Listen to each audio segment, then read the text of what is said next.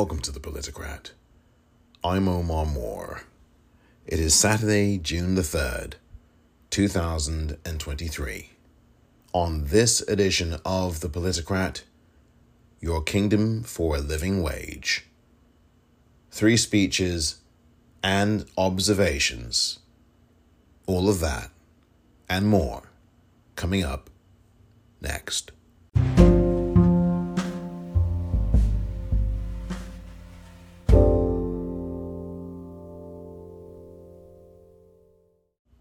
And a very good Saturday to you on this brand new edition of the Politicrat Daily Podcast. Yours truly, Omar Moore here, welcoming you aboard.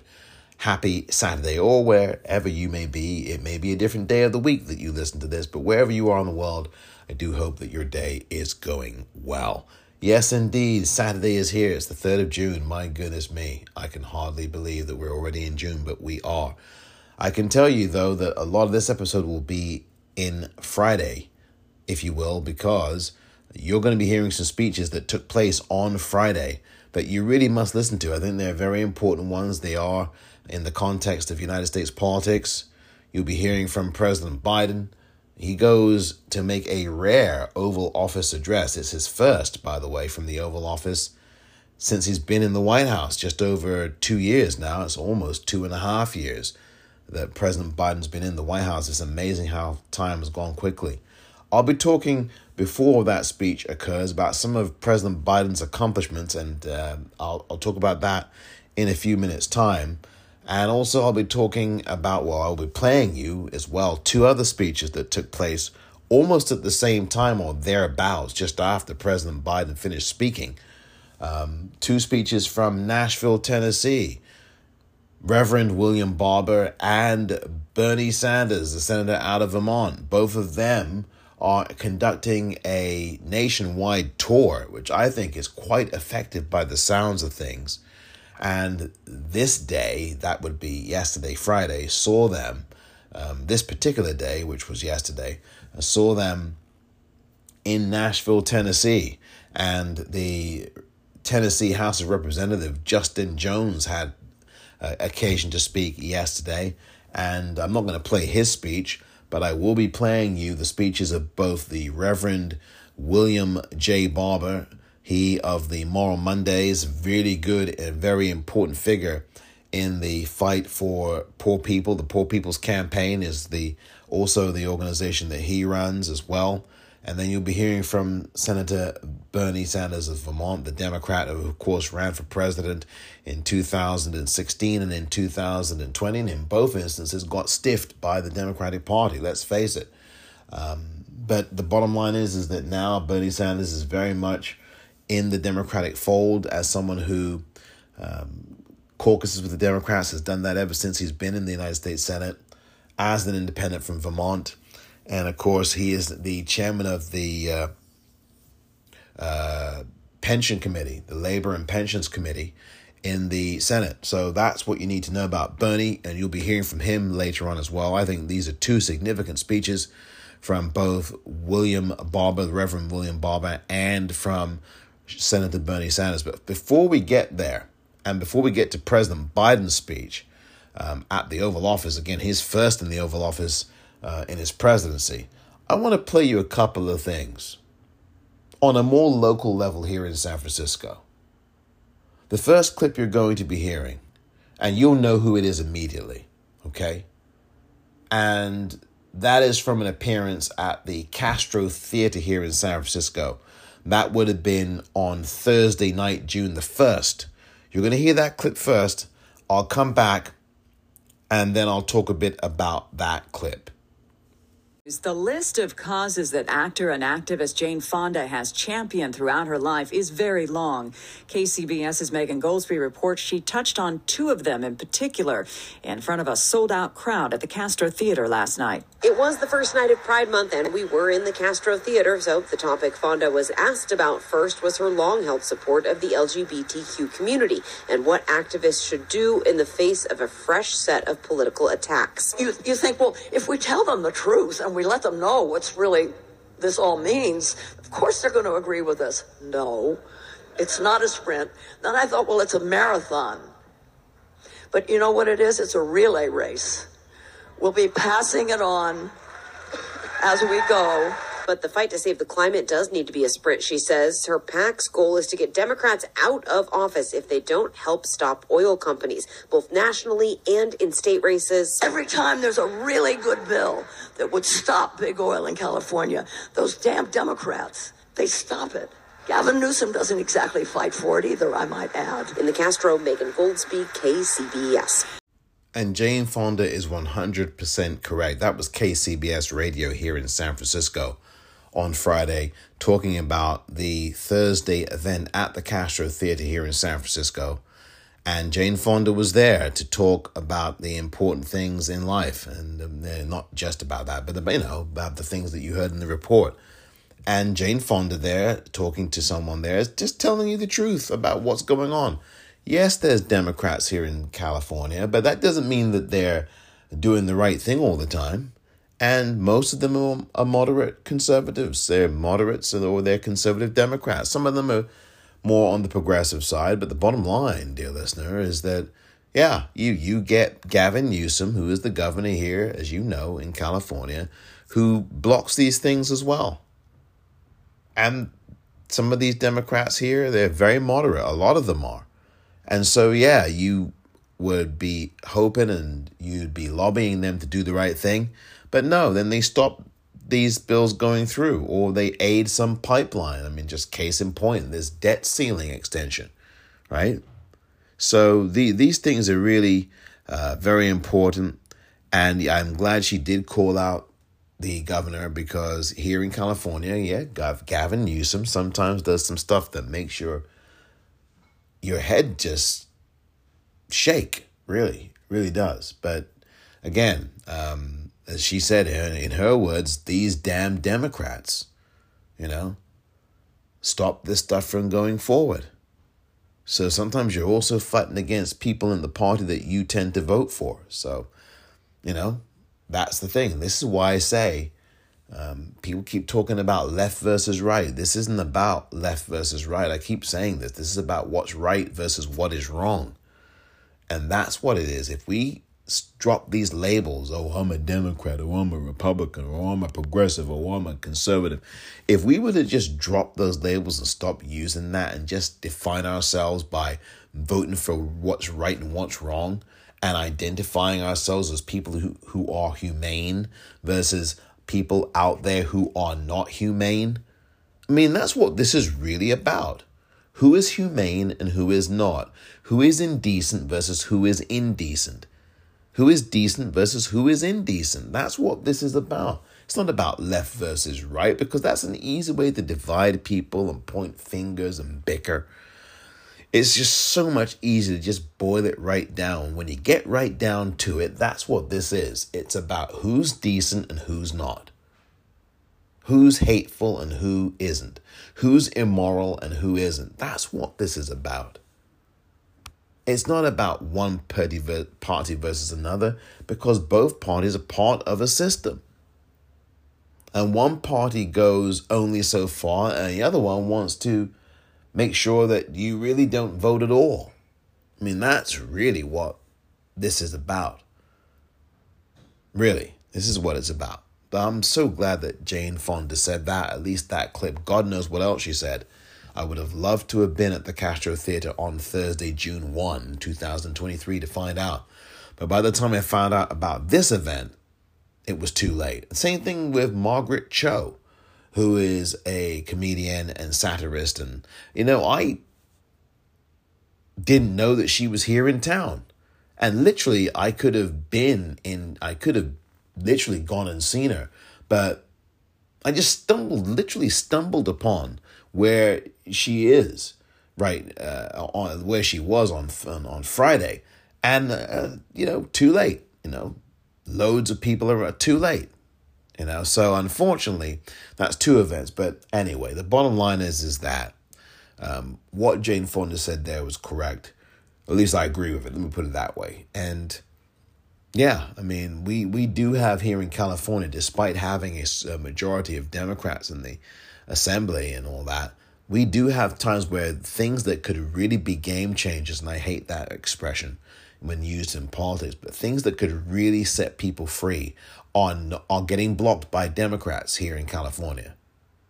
And that again is to me because of what this is is a system and the system is only going to give you so much unless you push it to give you to give you more. And that's what this is and you've got people who do not want you to have complete freedom and autonomy. They want to hamshackle you into just getting some crumbs or getting some incrementalism, which I've always been against. But that's what the directive is. It really is. Otherwise, we could have got away from a lot of these problems or if not fixed them. So that's something I wanted to just mention. And I just want to say something else, by the way. Before I talk about President Biden, or at least talk about a speech or introduce a speech, President Biden has had a has got a lot done. You know, you've got people talking nonsense about him tripping over. I mean, who doesn't fall over? Have you ever tripped over in your life before? I know I can hear you now. Well, I'm not the president of the United States. It's not the point. You've tripped over before. So have I. We've all tripped over and fallen down. That's happened to every single one of us on the planet. There isn't a human being alive who hasn't at one point or another tripped over something or fallen down on the ground. I mean, that happens to every single last one of us. So I don't know why on earth there's a big conversation about it over and over and over. And I get it, it's going to be in Republican ads. But that is not going to be the thing that determines the election. Trust me. It's just not. And while people keep talking about President Biden tripping over. Let me tell you about where President Biden has been very, very good. He signed an executive order on gun violence, if you remember that. He's done more to deal with executive actions to reduce gun violence than any other president in this same period of time, two and a half years in. Here's some of the things he's done. Moves as close as possible within existing law to universal background checks, accelerates implementation of the Bipartisan Safer Communities Act, increases awareness of red flag, red flag laws, improves support for victims, families, survivors, and impacted communities, advances firearm and public safety practices through defense acquisition of firearms provides the public with more information about firearms dealers who are violating the law, advances congressional efforts to prevent proliferation of firearms undetectable by metal detectors, accelerates federal law enforcement's reporting of ballistics data to catch repeat shooters, addresses the loss of theft or theft of firearms during shipping. And there's other things about what President Biden's accomplished so far in just about almost two and a half years. On the economy, 13 million new jobs created, Unemployment under 4%, the longest stretch that in more than 50 years. Back in the 1968 69, I think it was. Manufacturing jobs coming back at the fastest rate in 40 years. The share of working age Americans in the workforce is at its highest level in 16 years. Annual inflation is down for 10 months. Real wages is up over 10 months. Now, let me tell you something all these people who think that the Republicans are somehow better on the economy, well, they're just hypnotized and they are brainwashed. The Republicans have never really been better dealing with the economy than the, the de- Democrats have. The Republicans have never really been that good at it. And yet there's this memes going around that says, oh, the Democrats are horrible with the economy. And nothing could be farther from the truth. It's just crazy. I just read you out the things that President Biden's done to change around this economy. And everyone's screaming about recession, including me, years ago, at least a year or so ago. And there's no recession yet. Not yet. So I do think that that's something that needs to be given credit to President Biden on. He needs to be getting the credit. And by the way, his team, and I think I may have said this in the episode on Thursday, his team, I said it on social media yesterday, his team needs to be putting out ads about the success of President Biden in all these areas, including in the debt ceiling negotiations, you know. This administration must pump up its successes and go full blast with them and stop being so reticent. And you need to be much more clear about your successes. Do not undercut yourself. There's a presidential election to be won. And, by the way, a House of Representatives. When I come back, I'll play you President Biden's speech almost from the very beginning. It will come and I'll come straight to the speech, which took place on Friday in the Oval Office at 7 p.m. Eastern Time. It was the first speech that President Biden has given from the Oval Office since he's been president. So it was almost two and a half years in the making. Uh, here, you will hear that speech, almost the whole thing. I caught a few seconds and missed it, uh, missed a few seconds, but you will have to stick around and listen to this speech. It's a 12 minute speech, and you'll hear it right after this.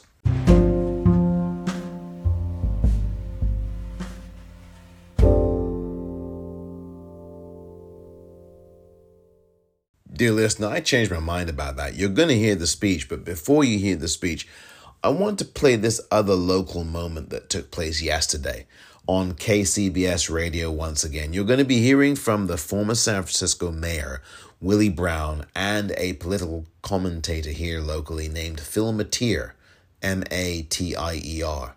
Phil Matier, P H I L is his first name. Now, you just got to listen to the way the corporate news media in this country gets you to think about personalities rather than issues. And the childishness of what you're about to hear over the next three minutes is absolutely stupefying. Listen to this.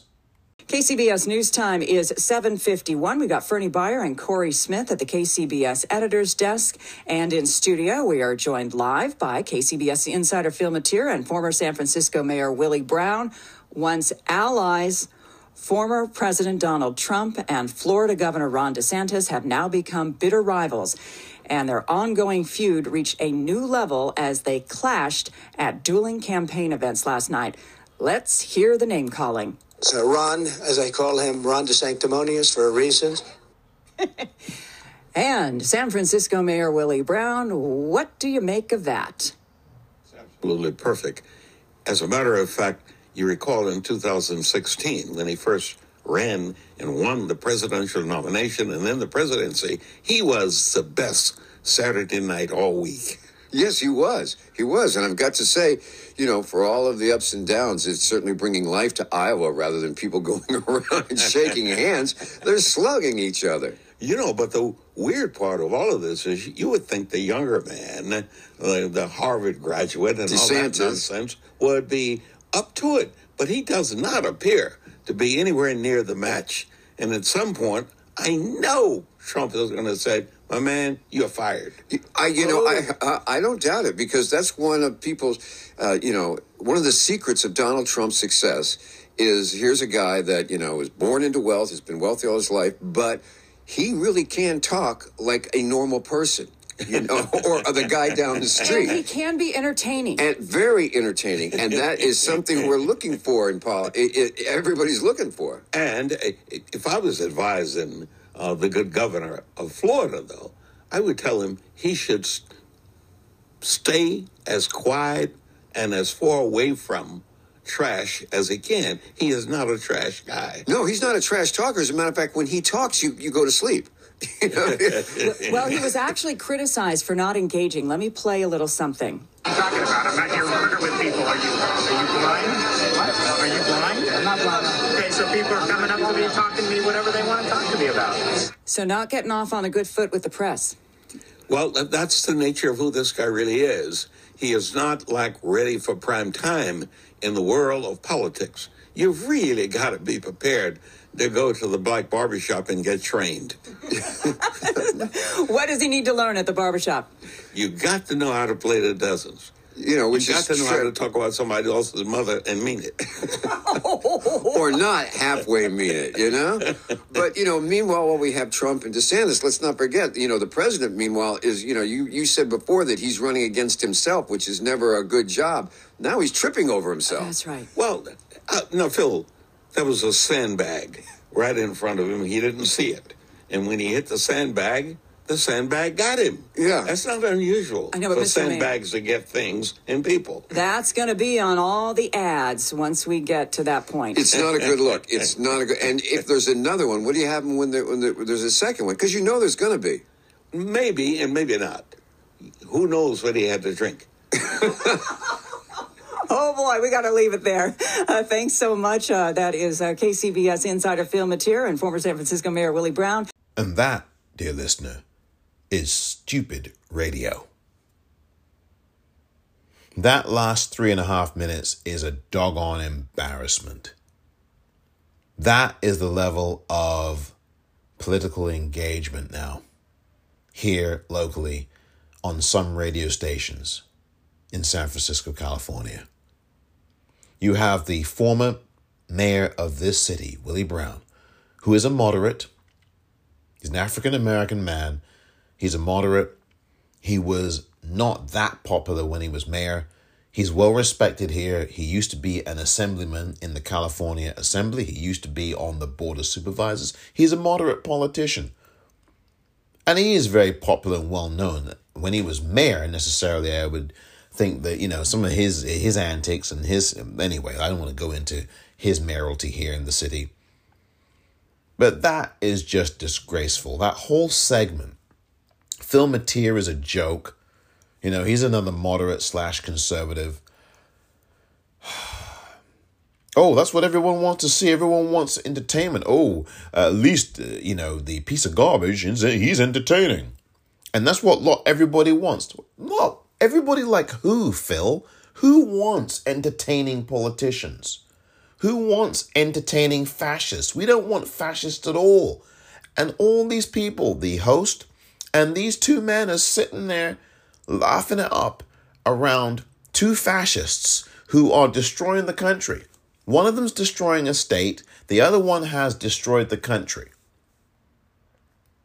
And tried to overthrow a duly elected government. And these people are yucking it up on the radio like it's just, ah, like it's another day in the park. Saturday in the park. I think it was the 4th of July. Well, it's only the 3rd of June and it is a Saturday. But my goodness me, how childish can these people be on the air at KCBS radio? I guess because your ratings suck, that you've got to absolutely go to the lowest common denominator. That was from Friday, Friday morning. That was that I just played you that audio. That was from Friday morning. And then they're yucking it up. Oh, well, DeSanders, oh, he just, he's just not, he can't keep up with, with the other guy. I'm not going to say his name. Oh, he can't keep up with him.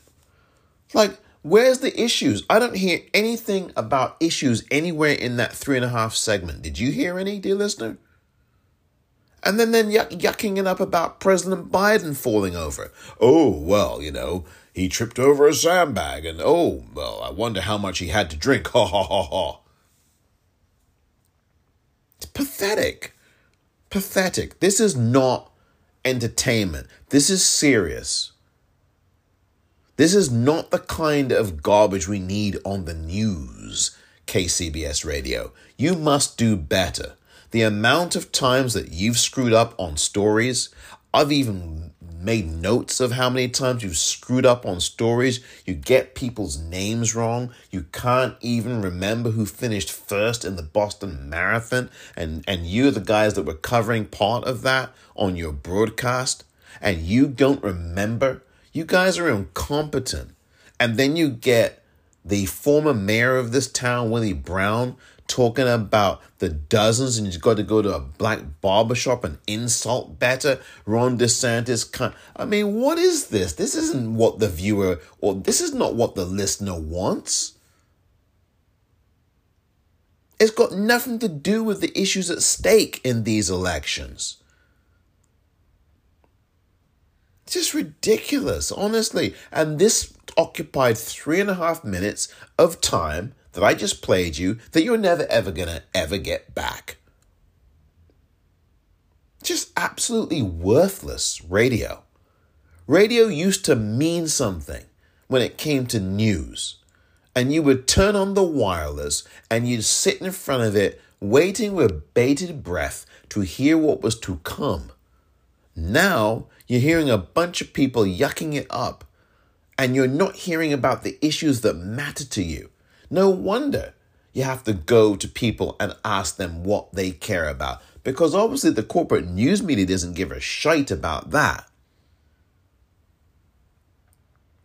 How can you joke about the President of the United States tripping over a sandbag and then laugh about, well, maybe he had a lot to drink. I don't know how much he drank before. I mean, this is just so inappropriate for radio. And it's not that they didn't curse, because they didn't indeed curse, they didn't. But this level of radio is absolutely inappropriate. What are you guys doing? You sound like you're in a frat house. It sound, I mean, they could sound as if they were at a bar themselves drinking, talking about this, because that's where you would hear that kind of talk over a dinner with some socialites or at some meeting, and you'd be in a room or you'd be at a bar, or you'd been at a dinner table, and you would joke about stuff like that because that's usually what people like this do in power. Oh, did you hear about President Biden? Uh, or did you hear the one about this politician or that politician? Oh, yeah, did you know they're sleeping together? Did you know that? She says that he can't do, you know, I don't go any further than that. But you get, this is how people in power talk when they are not having cameras on them. But apparently it's not true for Mayor Willie Brown, the former San Francisco mayor, and Phil Matier, who is a commentator who's politically been here and is a political commentator forever. And he's always more, much more of a conservative slant or moderate slant, more conservative slant to whatever he talks about. Yeah, it's just crazy. I mean, KCBS radio, do better. Please do better. It's pathetic radio. I'm sorry I had to waste your time of it.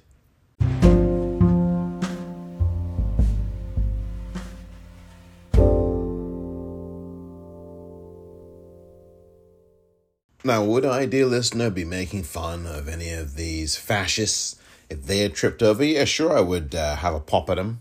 But I would not waste three and a half minutes of this podcast, dear listener, going on about it. I really wouldn't. Because you can laugh at President Biden all you want. Look, his policies so far, at least in the areas, look, there's some things he's doing that I definitely don't agree with, foreign policy wise, and one or two things domestically. But the bottom line is, let me just say it like this at least. Bottom line here is that he has accomplished a lot of good things. I talked about the, well, I'm going to talk about now the Infrastructure Act, the Safe America, Rescue America Act, you know, the Rescue America Plan, all the rest of these things that have really helped people. The unemployment rate has gone down, although this month, this past month, it went up slightly, and a few, and there were some more African Americans, more black people who were unemployed, just a little bit more. But the bottom line is, is that the things that President Biden has done, this administration has done in the office, have really helped, have helped. But they need to put that message out on blast. And it can't just be on social media. You need to have a PR team that's going to stick this information everywhere.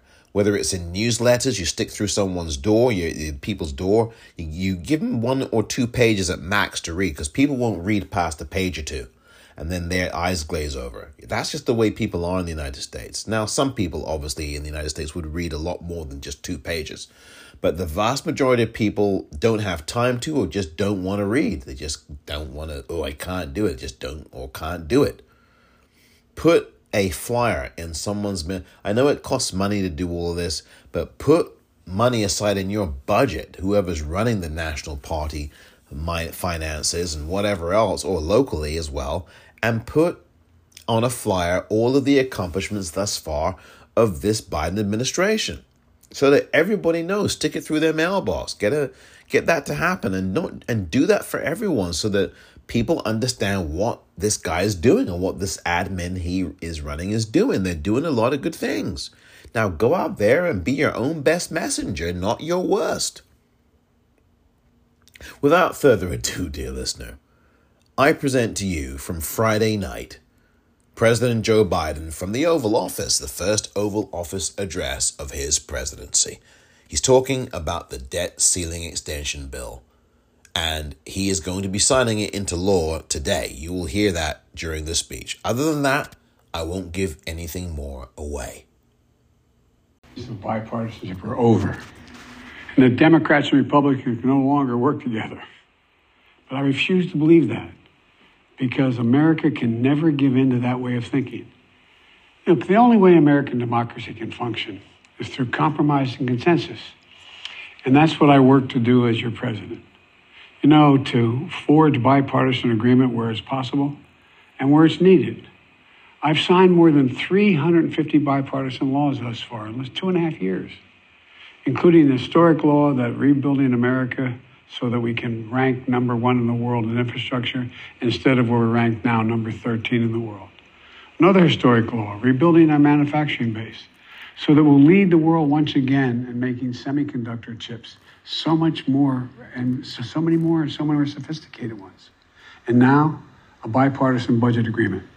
This is vital because it's because it's essential to the progress we've made over the last few years is keeping full faith and credit of the United States of America and passing a budget that continues to grow our economy and reflects our values as a nation. That's why I'm speaking tonight to report on the crisis averted and what we're doing to protect America's future.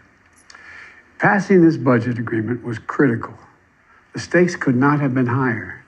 If we had failed to reach an agreement on the budget, there were extreme voices threatening to take America for the first time in our 247 year history into default on our national debt. Nothing, nothing would have been more irresponsible. Nothing would have been more catastrophic. Our economy would have been thrown into recession. Retirement accounts for millions of Americans would have been, been decimated. Eight million Americans would have lost their jobs. Default would have been have, have destroyed our nation's credit rating, which would have made everything from mortgages to car loans to funding for the government much more expensive. And it would have taken years to climb out of that hole. And America's standing as the most trusted, reliable financial partner in the world would have been shattered. So, it was critical to reach an agreement. And it's very good news for the American people. No one got everything they wanted, but the American people got what they needed. We averted an economic crisis, an economic collapse. We're cutting spending and bringing the deficits down at the same time. We're protecting important priorities from Social Security to Medicare to Medicaid to veterans to our transformational investments in infrastructure and clean energy. I want to commend Senator Speaker McCarthy. You know, uh, he and I, uh, we uh, and our teams, we were able to get along, get things done. We were straightforward with one another, completely honest with one another, respectful with one another. Both sides operated in good faith. Both sides kept their word. I also want to commend other congressional leaders House Minority Leader Jeffries, Senate Majority Leader Schumer, Senate Minority Leader McConnell. They acted responsibly and put the good of the country ahead of politics. The final vote in both chambers was overwhelming, far more bipartisan than anyone thought was possible. So, I want to thank the members of Congress who voted to pass this agreement, which I'm going to sign tomorrow and become the law. So here's what the deal does. First, it cuts spending. And over the next 10 years, the deficit will be cut by more than $1 trillion. And that will be on top of the record $1.7 trillion. $1.7 trillion. I already cut the deficit in my first two years in office. And it's clear we're all on a much more fiscally responsible course than the one I inherited when I took office four years ago. When I came to office, the deficit had increased every year the previous four years. And nearly $8 trillion was added to the national debt in the last administration. And now we're turning things around. And that's good for America. You know, my dad used to have an expression. He said, Joey, don't tell me what you value. Show me your budget. I'll tell you what you value. That's at the heart of this debate. What do we value? Protecting seniors. You may remember during my State of the Union address, there, were spirit, there was a spirit exchange between me and a few Republicans spontaneously occurring on the floor of the House of Representatives. I was pointing out that for years, some of them were putting forward proposals to cut Social Security and Medicare. And some of them that night took exception, and they said very loudly that that wasn't true. So I asked them on the floor at that night, I said, ask them a simple question. Will you agree not to cut Social Security, not to cut Medicare? Would they agree to protect these essential programs that are a lifeline for millions of Americans? Programs that these Americans have been paying into every single paycheck they've earned since they started working, and that provides so much peace of mind. With the bright lights and cameras on, those few Republicans who were protesting, they agreed. They said they wouldn't cut it. That's how we protected Social Security and Medicare from the beginning and from it being cut, period. Health care was another priority for me, a top priority. I made it clear from the outset I would not agree to any cuts in Medicaid, another essential lifeline for millions of Americans, including children in poverty, the elderly in nursing homes, and Americans living with disabilities. The original House Republican proposal would have cut health care for up to 21 million Americans on Medicaid. And I said no. And Medicare is protected. And so are millions of people most in need. Look, I've long believed that the only one truly sacred obligation that the government has is to prepare those we send into harm's way and care for them and their families when they come home and when they don't come home. That's why my last budget provided VA hospitals with additional funding for more doctors, nurses, and equipment to accommodate the needs of veterans and more appointments. The House Republican plan would have meant 30 fewer million VA healthcare visits for our veterans. We didn't let that happen. In addition, this bill fully funds the bipartisan PACT Act, the most significant law in decades for veterans exposed to toxic burn pits and for their families. It expands access to those veterans and their families to health care and to disability benefits. Look, we're investing in America and our people and in our future. We've created over 13 million new jobs, nearly 800,000 manufacturing jobs. Where is it written that America can't lead the world again in manufacturing? Unemployment is at 3.7%. More Americans are working today than ever in the history of this country and inflation has dropped 10 straight months in a row. In this debate, I refuse to put what was responsible for all this economic progress on the chopping block. This bipartisan agreement protects the law that will help us build the best infrastructure in the world. It fully protects the CHIPS and Science Act, which is going to bring key parts of our supply chain to America so we don't have to rely on others, like semiconductors, those tiny computer chips smaller than the tip of your finger that affect nearly everything we rely on, from cell phones to have building automobiles to the most sophisticated weapon systems and so much more. We protected another law that I passed and signed last year that finally beat Big Pharma, which I've been trying to do for over 30 years.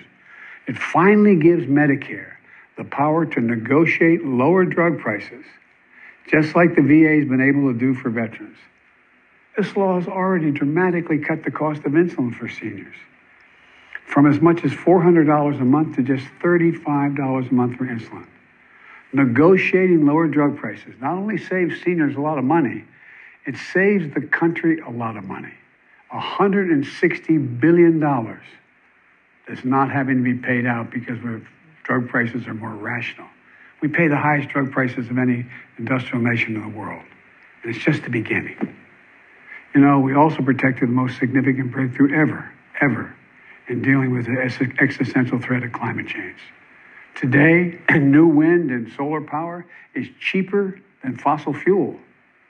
Since I've been in office, clean energy and advanced manufacturing have brought in $470 billion in private investments. It's going to create thousands of jobs, good paying jobs, all across this country and help the environment at the same time. Remember, at the beginning of this debate, some of my Republican colleagues were determined to gut the clean energy investments. I said, no, we kept them all. And there's, and there's so much more to do. We're going to do even more to reduce the deficit. We need to control spending if we're going to do that. But we also have to raise revenue and go after tax cheats and make sure everybody's paying their fair share. No one, I promise, no one making less than $400,000 a year will pay a penny more in federal taxes. But like most of you at home, I know the federal tax system isn't fair. That's why I kept my commitment again that no one earning less than $400,000 a year will pay a penny more in federal taxes. That's why last year I secured more funding to go more IRS funding to go after wealthy tax cheats. The nonpartisan Congressional Budget Office, and it is nonpartisan, says that this bill will bring in $150 billion, and other outside experts expect that it would save as much as $400 billion because it's forcing people to pay their fair share. Republicans may not like it, but I'm going to make sure the wealthy pay their fair share. I'm also proposed closing over a dozen special interest tax loopholes for big oil, crypto traders, hedge fund billionaires, saving taxpayers billions of dollars. Republicans, Republicans defended every single one of these special interest loopholes, every single one. But I'm going to be coming back. And with your help, I'm going to win. Right now, catch this. Right now, the average billionaire in America pays just 8% in federal taxes. 8%. Teachers and firefighters pay more than that. That's why I proposed the minimum tax for billionaires. Republicans are against it, but I'm going to keep fighting for it. No billionaire should pay less in federal taxes than a teacher or a firefighter. Look, let me close with this. I know bipartisanship is hard and unity is hard, but we can never stop trying. Because in moments like this one, the ones we just faced, where the American economy and the world economy is at risk of collapsing, there's no other way. No matter how tough our politics gets, we need to see each other not as adversaries, but as fellow Americans. Treat each other with dignity and respect to join forces as Americans to stop shouting, lower the temperature, and work together to pursue progress, secure prosperity, and keep the promise of America for everybody. As I've said in my inaugural address, without unity, there is no peace, only bitterness and fury.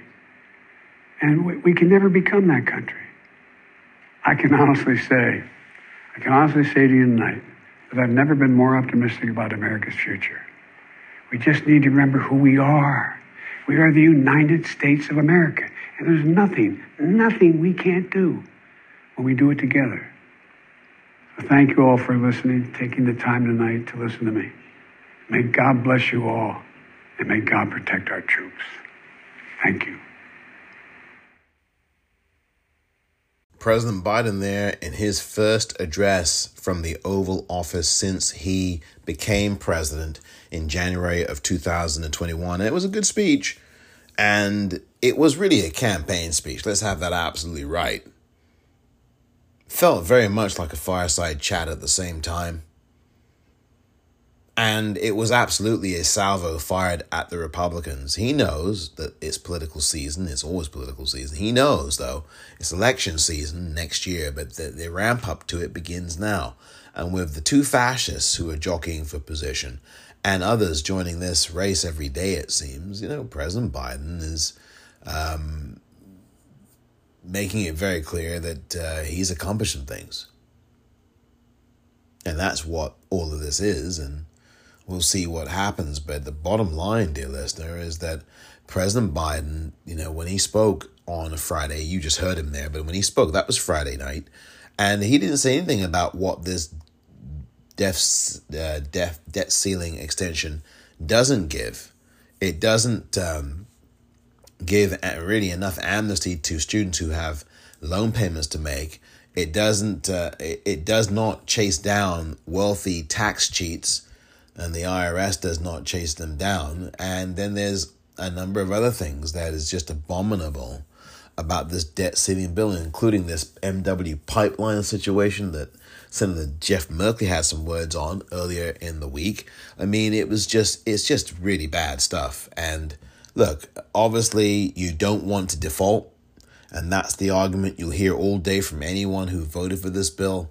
But the bottom line for me is that you are going to be putting so much more burden on poor individuals to fill the void. And when you're doing that already, knowing what the situation is, it doesn't make for very good reading and it just makes things very, very difficult. And so no one really has the trust. And so, you know, that is just how it looks to me as I listen to that with you, dear listener. I mean, that is just not good stuff. It's just very poor.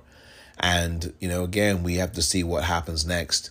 And, um, you know, I, I just I just think that there's a lot of people that will have to um, I don't know. I, I just think that this is um, we have to be better than this stuff. We really do. And it's just not happening the way you know, we have to be better at being messengers, and we're just not doing that at the minute. We're just not.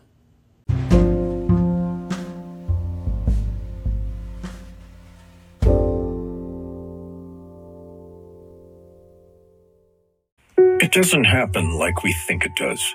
No one rolls the tanks. No armies meet in pitched battle. It happens quietly, little by little. And because so many think it can't happen, it does happen. Little by little, the rules change. It doesn't seem shocking or sudden. And that's the point. Fewer places to vote, longer lines. Don't worry, they say. We're just improving the system. They hope we won't notice the rules are changing because they lost the last election. They hope we just won't care enough to stop them. They believe they can take America away from us, and we won't even notice. We know who they are we know what they want. The question is, who are we? Do we let them get away with it, or do we fight? Democracy is on the ballot. Vote while your vote still counts. The Lincoln Project is responsible for the content of this advertising.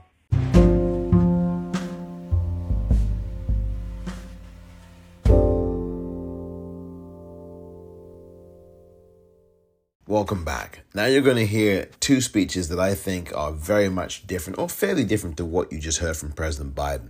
Both Reverend uh, William J. Barber and Democratic Senator Bernie Sanders are on the trail, really, um, going from place to place.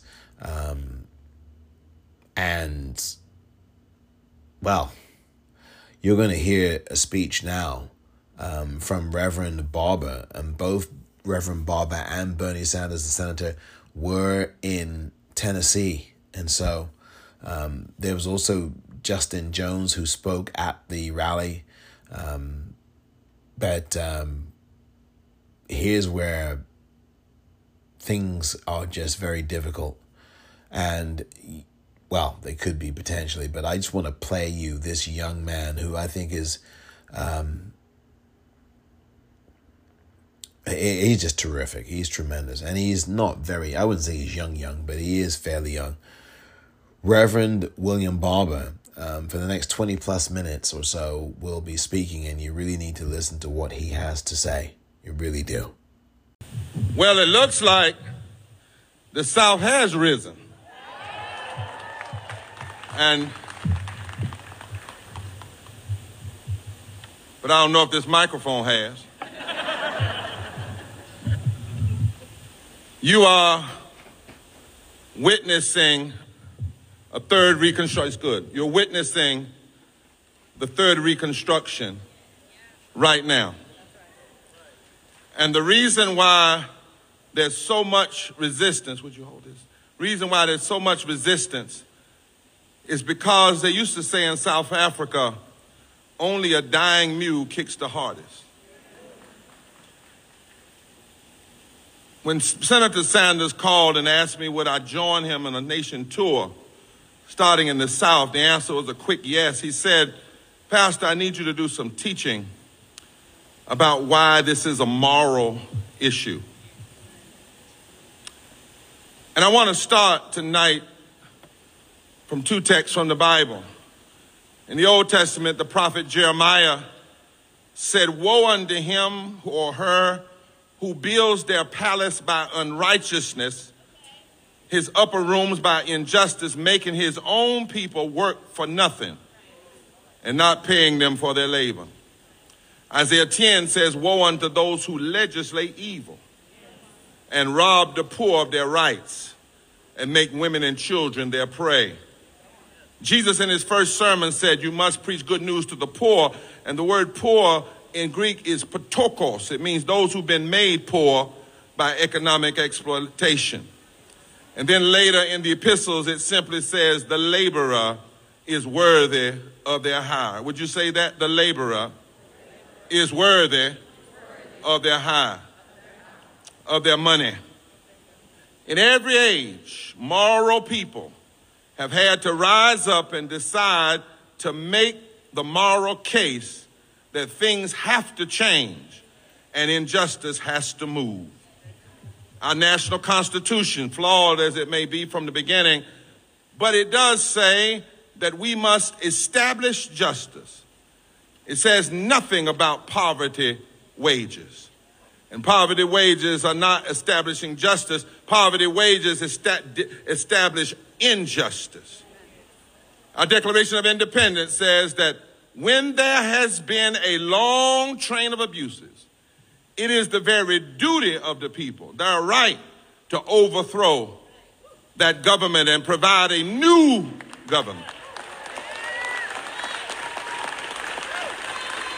I come to tell you that low wages and refusal to pay people a living wage is a form of political abuse.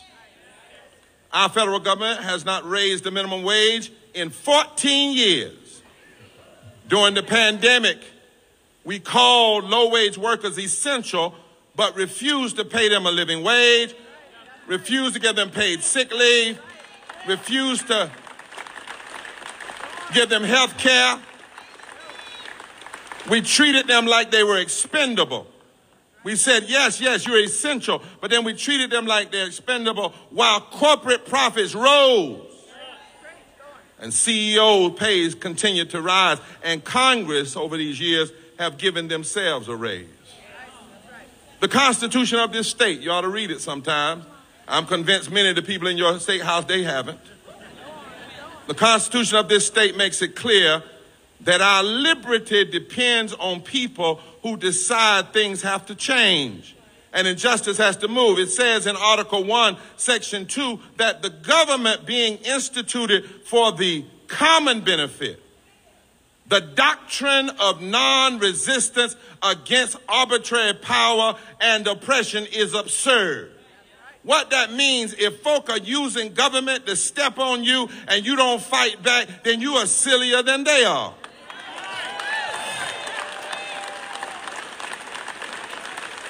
And so, in every age, there comes a time when people have to rise and decide things have to change and injustice has to move.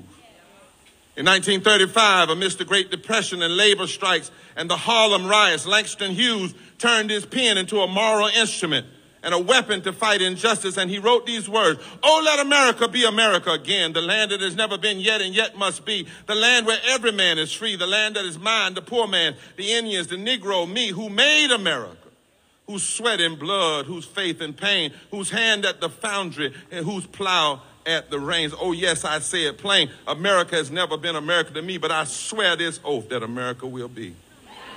Langston Hughes. Langston Hughes knew what we must know now that in every age, a moral people have to rise up and decide to make the moral case that things have to change. They have to change. And injustice has to move. In the face of unchecked greed and inequality in the Gilded Age, Mother Jones, who traveled Tennessee and Kentucky and West Virginia, she was asked about why she fought so hard for union rights and for wages. And she said, You mourn the dead, but you fight like hell for the living. When Frances Perkins, when Frances Perkins was labor secretary under FDR, She pushed him until Franklin Delano Roosevelt said at a fireside chat, no business which depends for its existence on paying less than a living wage to its workers has any right in this even continue in this country.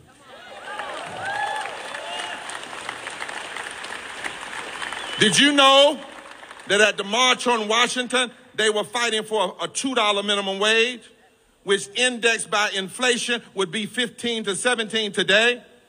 Did you know that the night before Dr. King was shot, standing up for wages, standing up for, for garbage workers and sanitation workers, he said these words, nothing would be more tragic than for us to turn back now. And then he said, look, I'm a preacher. It's all right to talk about long white robes over yonder and all of its symbolism, but ultimately people want some suits and dresses and shoes down here.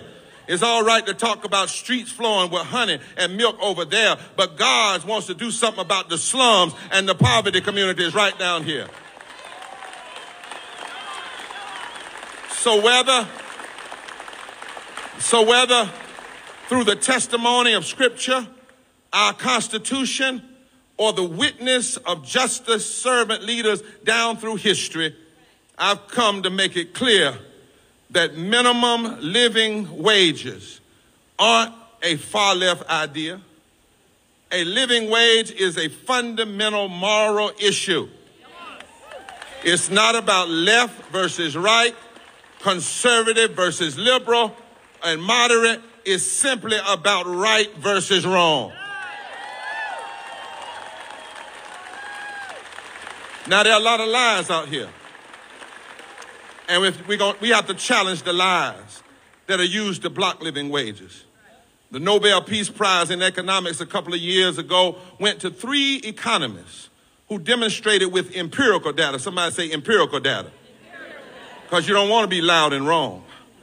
empirical data and they found out that raising the minimum wage to a living wage doesn't cost jobs, doesn't raise prices. In fact, more cash in the hands of working people actually helps the economy rather than tears it down. We got to take on the lies.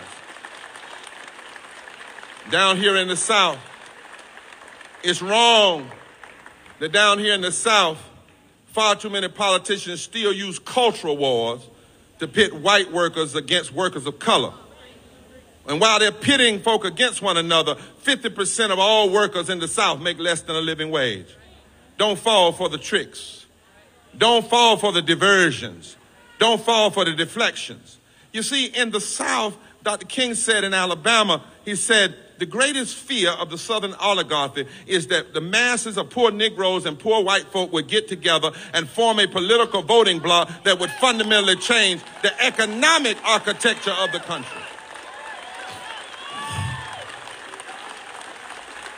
But for what we are seeing today, it's not Trumpism. For the past 50 years, the Southern strategy has been used to use cultural wedge issues to pit white folk against black folk and brown folk and straight folk and gay folk and immigrants. They called it positive polarization. They actually said if we get caught lying, say we didn't do it. But positive polarization. But what we've got to realize in this time now is that the same folk that are taking our voting rights are also blocking our living wages. The same folk that are denying our health care are also blocking our living wages. The same folk attacking the LGBTQ community is taking our living wages. The same folk trying to tell women what to do with their body are taking their wages. And we have got to decide if they are cynical enough to be together, we got to be smart enough to come together. And the South is key. Look around this room. The South is not really made up of red states or blue states. The South has a, is a deliberately unorganized state, a deliberately divided state, but that's changing. That's why Senator Sanders is right to come south and make the case for living wage. One third of the nation's poor live in the South. One third of all poor white people live in the South. It's wrong that greedy people on Wall Street have gotten bailouts while many of you have gotten locked up when you simply stood for a living wage. It's wrong. It's wrong that the law still allows tipped workers to be $2.15 an hour, which is nothing but an extension of slave labor into the service industry. So whether, whatever kind of worker you are, we say living wages now. We need moral clarity. Somebody say moral clarity. We got to cut through the neoliberal deceptions and the trickle down deception and the moderate deception. Dr. King one time said moderates were the greatest enemies to the movement because they're more interested in order than they are in justice. And we have to cut through the lie that full employment is the answer because slavery was full employment. When you have a lot of low wage jobs being given to people, that is a moral contradiction. Low wage jobs and full employment when you're, you're working, but you're not being paid. The moral priorities of extremists are so off that just last night, they argued to the whole world that the way to save the world's economy and the nation's economy is to kick needy people off a food stamp. What a disgrace. We've got a moral crisis. And finally, low wages are not just wrong, they are deadly. Listen to me now. Did you know that 800, 700 people were dying a day, 800 people were dying a day before COVID from poverty? Poverty during COVID, the poor died at a rate three to five times higher, whether you're in a poor white community or poor black community. Not because COVID killed them, but because of all of the ways in which they did not have things or access because they were poor. Did you know that 330,000 people died during COVID, not from COVID, but from the lack of health insurance? And America is the only of the 25 wealthiest nations that doesn't offer some form of universal health care. A research team led by David Brady of the University of California, Riverside, broke the news last month. Poverty is the fourth leading cause of death in America. It's, it's greater than homicide. It's greater than diabetes. It's greater than respiratory diseases. And it's greater than gun violence. And that's why it's so bad when preachers get up and try to justify injustice because what they really are doing is saying so much about what God says so little and so little about what God says so much. Seven, a 725 poverty wage is a death wage. And when you refuse to raise the living wage, you are engaging in policy murder. People are beyond frustrated. Things have to change. No longer can we accept that before COVID, there were 140 million poor and low wealth people in this country. 43% of adults, 53% of children, 26 million black people, 66 million white people, 73 million women, 68% of Latinos, more than 40 million workers making less than $15 an hour. We need living wages now. 46, 46% of all the people in Tennessee are poor and or low income. That's 3 million people. 56% of your children 48% of women, 1.6 million, 61% people of color, 1.1 million, 41% of white people in Tennessee, 2 million people. So workers, don't let up. Make them hear you. Make them see you. Make them feel your power. This is not about Democrat versus Republican. This is about doing right, and the right time to do right is right now. Oh, hallelujah. This is not even about black versus white versus brown versus Asian or versus native. Because when you make a poverty wage and you can't pay your light bill, we all black in the dark. When your child can't eat, they don't cry black. They don't cry white. They don't cry Asian. They cry hunger. We cannot allow corporate greed and political sellouts to tear the soul of this nation apart. This is our moral fight. We are fighting to save the nation's soul and the nation's substance. And it should have already taken place. Senator Sanders put it on the table during the pandemic, made the case. 49 Republicans and two Democrats voted to block nearly 50 million people, frontline workers, from getting health care. Let me tell you who they blocked healthcare workers, protective service workers, some cops, some fire people, cashiers, grocery, uh, delivery drivers, machinists, merchandise store, restaurant workers, educators, food processors, sanitation workers. They blocked all of them. But my brothers and sisters, there's a message in all of that. If all of us get together, it's time. And the people have got to rise and decide that things have to change. It's time for things to change, and it's time for justice to make a move.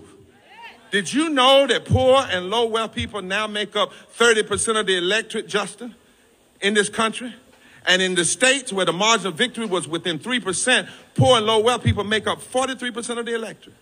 In fact, there's not a state in the South where if 25% of poor and low income people who haven't voted in the past would choose to come together and say that things have to change and vote their power, that they couldn't determine every office in that state.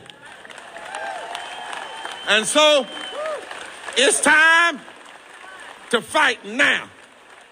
It's time for living wages now until families don't have to choose between rent and medicine. Living wages now until people can know that they'll be all right. Living wages now. Is there anybody with me? You better understand, America. We're going to lobby in the halls of Congress now. If we got to lay down in the streets and in the halls of Congress to get the job done, we're going to do it now. We're going to turn out in record numbers at the polls because it's now is the time. No more excuses. Say it. No more workers rejected. No more families hurt. Living wages. Now. Now let me close by telling you who you are. Harry Belafonte died, but he left us with a song. And it ought to become one of the songs of this movement. The song says, We are the wave. It says, The sea will wash against the rock, and the rock stands strong. The sea will wash against the rock, and the rock stands strong. But before too long, the rock is gone. The wind will blow against the stone and the stone will stand strong. The wind will blow against the stone, but before too long, the stone is gone. Patience, gentlemen. Patience, sisters. The stone will soon give away. You know who you are? We are the flow. We are the wind. And soon the rock must go. We are the wave. We are the wind. And soon the rock must go. We are the wave.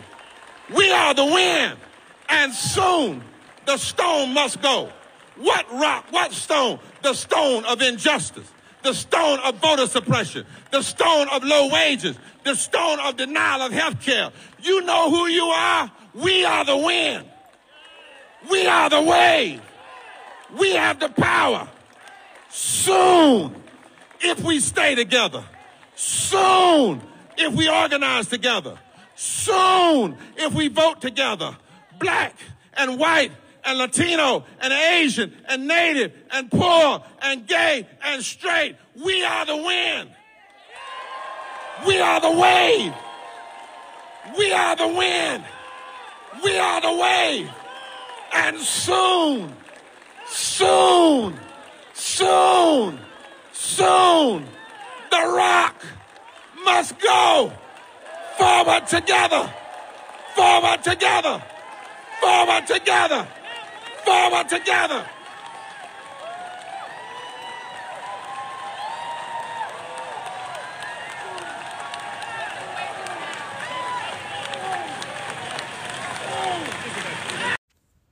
Now, that speech from Reverend William Barber was really good, a very important speech. And one thing that he said that I've been talking about a lot is it's not about left versus right, and it's not about Republicans versus Democrats. It's about what's right and what is wrong. And you heard the Reverend William J. Barber talk about that. We've got to stop looking at party affiliations and start looking at, and obviously, you vote out the Republicans, obviously, but we've got to stop thinking in those terms of in terms of oh the republicans versus the democrats we've got to look at what's right and what's wrong and you know what the difference is between white and wrong dear listener between white and wrong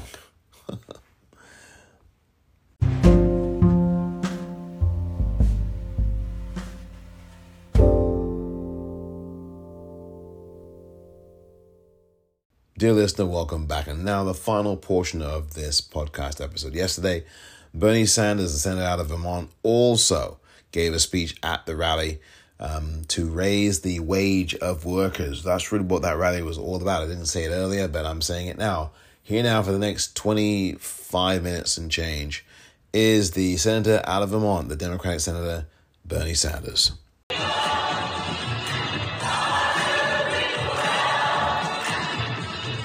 you, Nashville. Let me thank all of you for coming out this evening. This is a wonderful turnout, and we appreciate you being here. Let me let me thank the many thousands of people all across this country who are looking at you right now on live stream. Let me thank Representative, let me thank uh, the musicians, Sam Lewis and Allison Russell. Let me thank Alona Royale, Sam Lewis, Honey Hearth, Representative Justin Jones. And let me thank one of the great fighters for social justice in this country, Reverend William Barber.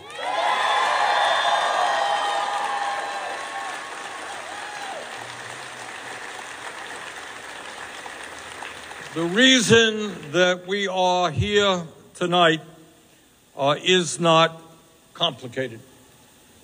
In the richest country in the history of the world, we demand an economy that works for all, not just the few.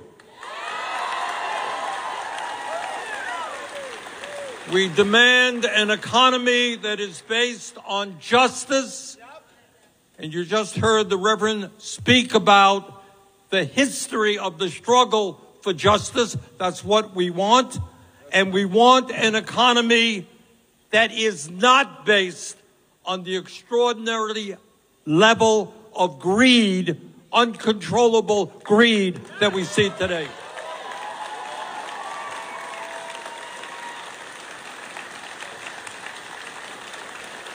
You know, in Vermont, and I am sure in Tennessee and all over this country, we have a serious problem with addiction.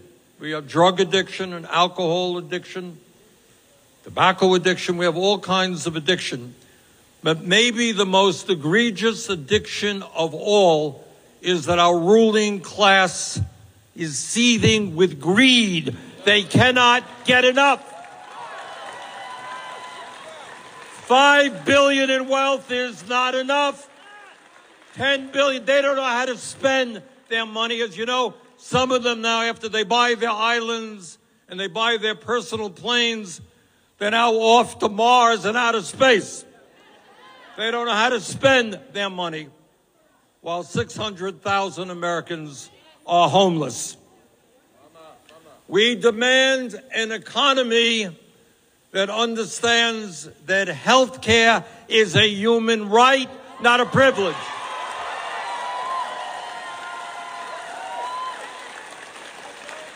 We demand a healthcare system whose goal is not to make tens of billions for drug companies and insurance companies, but to provide quality health care to every man, woman, and child in this country.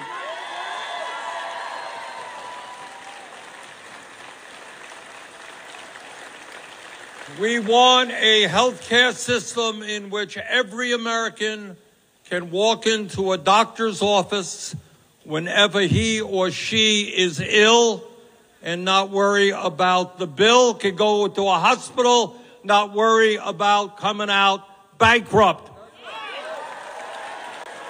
Now, some people may tell you, some people may tell you it's a radical idea. It exists in virtually every major country on earth. If Europe can do it, if Canada can do it, you know what? United States of America can do it as well.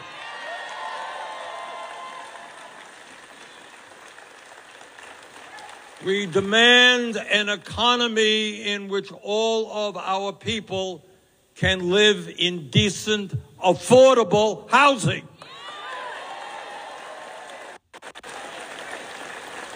Wherever I go in my state of Vermont or all over this country, what I hear is people simply cannot afford housing. That true here?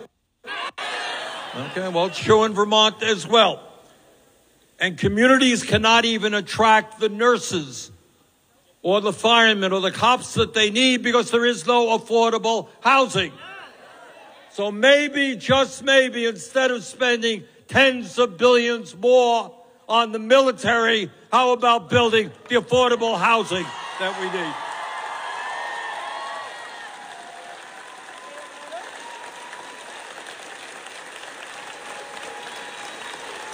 We demand an economy, we demand an economy that makes sure the elderly in our society can retire with dignity. Half of older Americans have nothing in the bank as they approach retirement.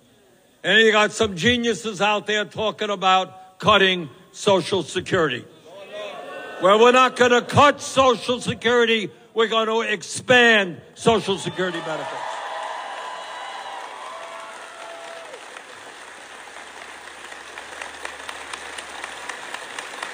And understanding what Tennessee and Nashville have recently gone through, we demand a society in which we have sensible gun safety legislation.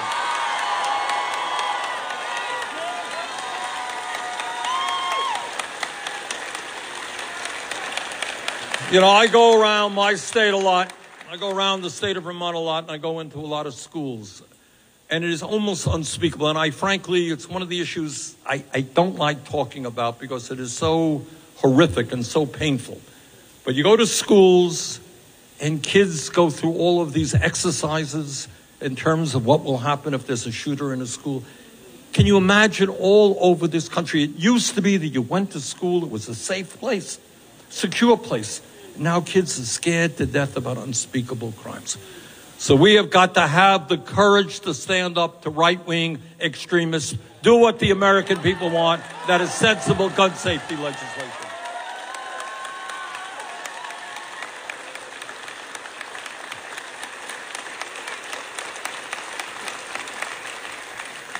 And as Reverend Barber said so effectively, we are here today to state as emphatically as we can that in the year 2023, no one in America should be forced to work for starvation wages.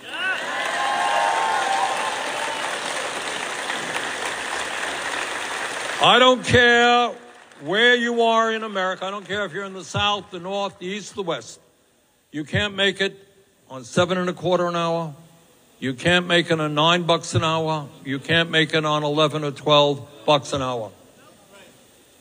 We need in Congress to pass a minimum wage bill which has a livable wage.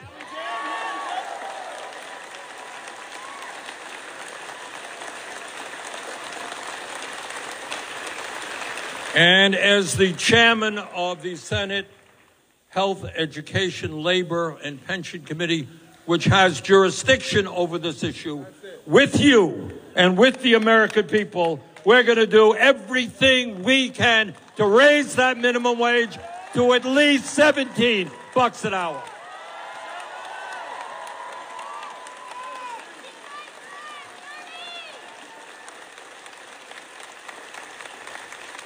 Now, in my view, we can no longer, and I appreciate so much Reverend Barber putting all of this into a moral context. It's not political, it's not economic, it is moral. It is not moral when the billionaires get richer and working families struggle to put food on the table.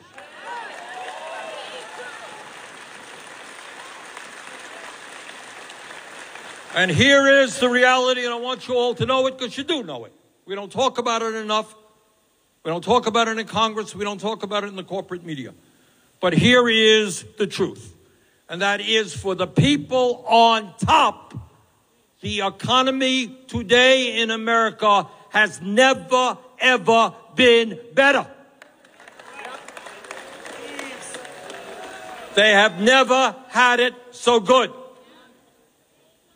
But for working class people, in many instances, our people are falling further and further behind as they struggle to pay their grocery bills, their rent, their health care bills. Today in America, and we don't talk about it very much, but it's time that we do. We have more income and wealth inequality now than ever before. Now, you tell me the morality, the decency of three people on top owning more wealth than the bottom half of American society 165 million people. How much do they need? How many homes do they need? How many islands do they need to buy where children in America go hungry? Today, while nearly 18 million American families are paying more than 50% of their limited incomes on housing. You all know those folks, right? There you go. And nearly 600,000 Americans are homeless. The top 1% own more wealth than the bottom 90%. Today, while millions of ordinary workers are working longer hours for lower wages. The CEOs of the largest corporations now earn 400 times more than the people they employ. 400 times. and that is the largest CEO worker differential in the history of this country. When I was a kid, it was 20, 30 to 1, you know, CEOs always made more money than workers. Nothing new about that.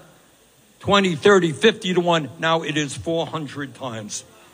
And I want to tell you something else that is not talked about in Congress or in the media. And that is since 1975, there has been a massive redistribution of wealth. You know, you hear our corporate friends, they're worried, oh, how terrible it is to redistribute wealth. Well, guess what? In the last 50 years, there has been a massive redistribution of wealth, but it's gone the wrong way. Over the past 50 years, more than 50 trillion dollars in wealth has been redistributed from the bottom 90% to the top 1%. You got that? 50 trillion dollars from the bottom to the top.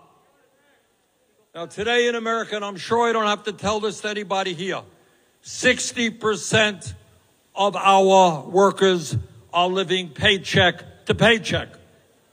I grew up in a family that lived paycheck to paycheck. Many of us today, many of you are living paycheck to paycheck. And I'll tell you what that means. Reverend Barber touched on it because we don't talk about it enough. It means that every single day when you live paycheck to paycheck, when you are worried if you're going to be able to afford rent, when you're scared to death that if your car breaks down, you can't get to work, you're going to get fired.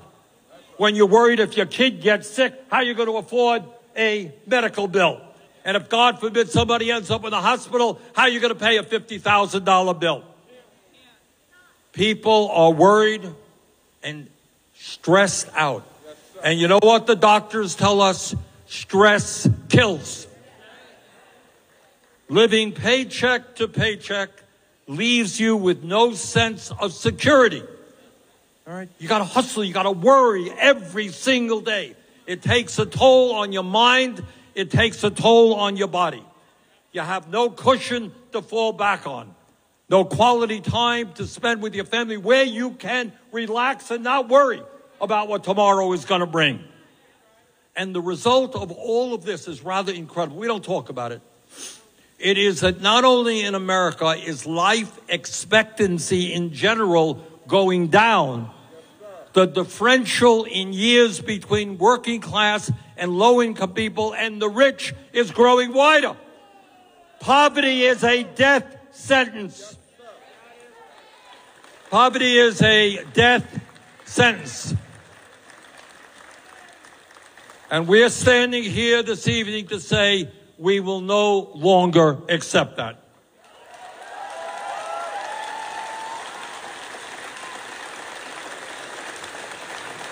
It is no great secret that here in Tennessee or in Vermont or any place else, the American people are angry. And sometimes, unfortunately, people are taking out their anger in a bad direction. Well, if you're angry out there, you have a right to be angry, but take it out on the people who are causing your family miserable, misery, not your coworkers. Don't take it out on people because their skin color is different than yours or their sexual orientation is different than yours. Take that anger out on those greedy people on top who want it all at the expense of all working people.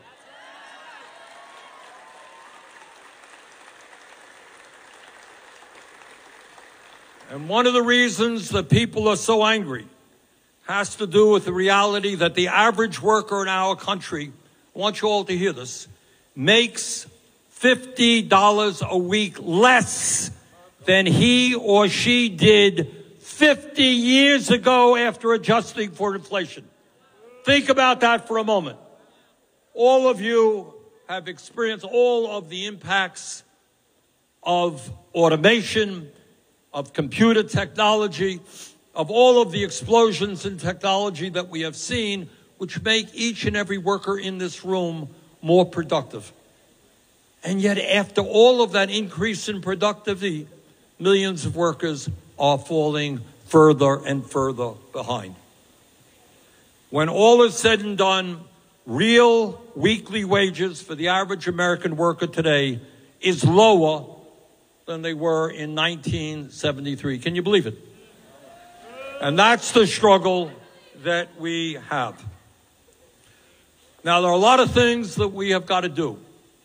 But at the top of the list is saying very clearly that if you are working 40 hours a week, you are not living in poverty. You've got to raise that minimum wage to $17 an hour.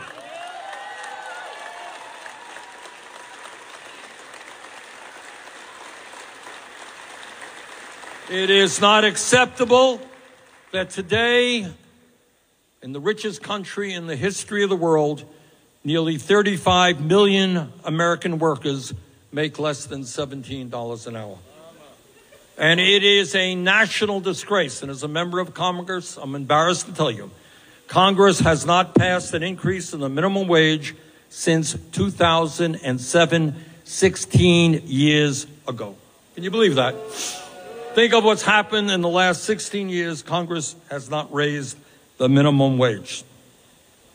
So, yes, together, we are going to raise the minimum wage to a living wage because in this country, a job should lift you out of poverty, not keep you in it.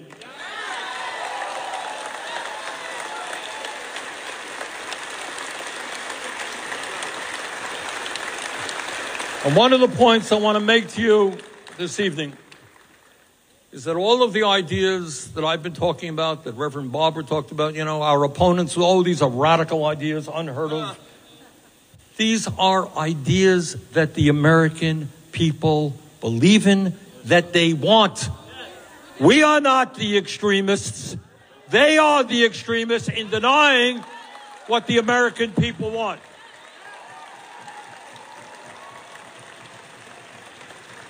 In poll, in poll after poll, the American people make it clear they want the minimum wage raised here in Tennessee, in Vermont, all over this country. But it is not just the polls. As a result of congressional inaction, cities and states all across this country are taking the low wage crisis into their own hands. Congress is not acting to their credit. Cities and states are and raising the minimum wage. In November of last year, nearly 60% of the people in Nebraska, Nebraska, my friends, is not considered a progressive state. 60% of the people in Nebraska, a state with a Republican governor and two Republican senators, voted to raise the minimum wage to 15 bucks an hour.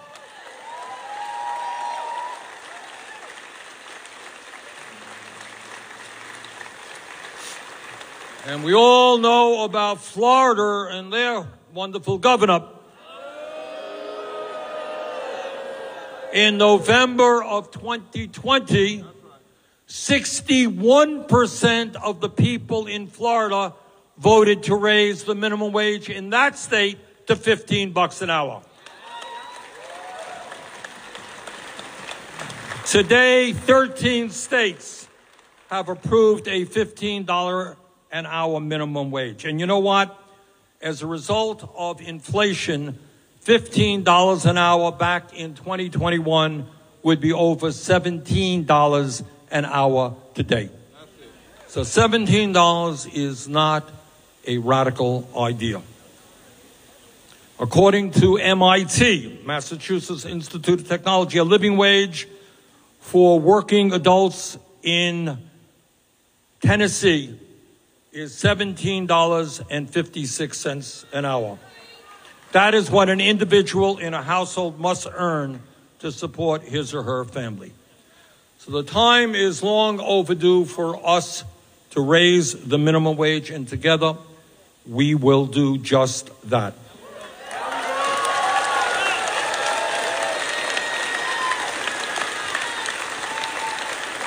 And while we deal with the federal minimum wage, we must also address the scandal of the tipped wage, which has been stuck at $2.13 an hour for more than 30 years.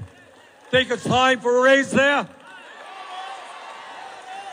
Uh, the restaurant lobby and the big money interests want to make sure that waitresses and waiters, people who work in restaurants, other service industries, earn starvation wages. We're going to stand up to them. We're going to raise that tip wage to the wage it should be.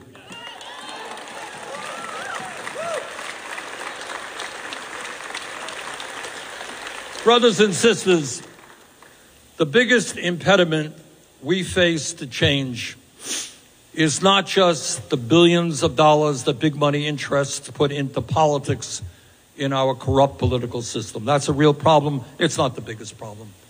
Biggest problem is not just employers trying to break unions That's a big problem. It's not the biggest problem.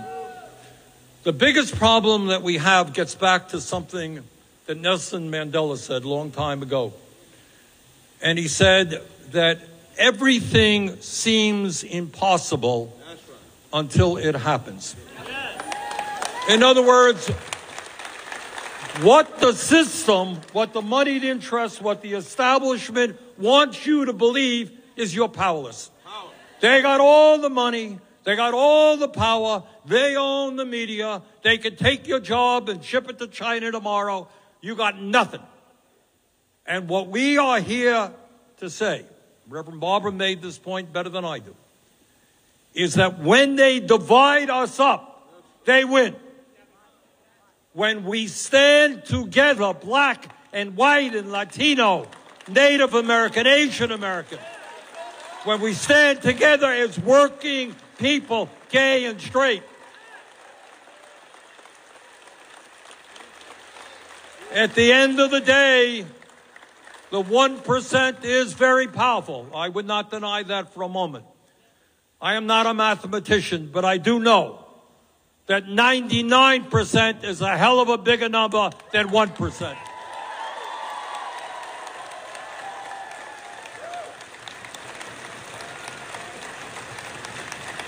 And I'm here this evening in Nashville because I don't believe in the concept of red state or blue state. I really don't believe it.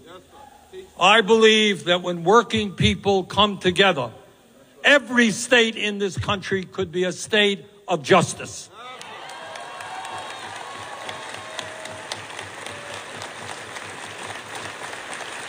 So let me thank all of you here in Tennessee because I know the politics are difficult. I do know that. And I know it's hard to stand up for justice. But I thank you all and I applaud what you're doing. Let's go forward together. Let's transform this country. Thank you very much.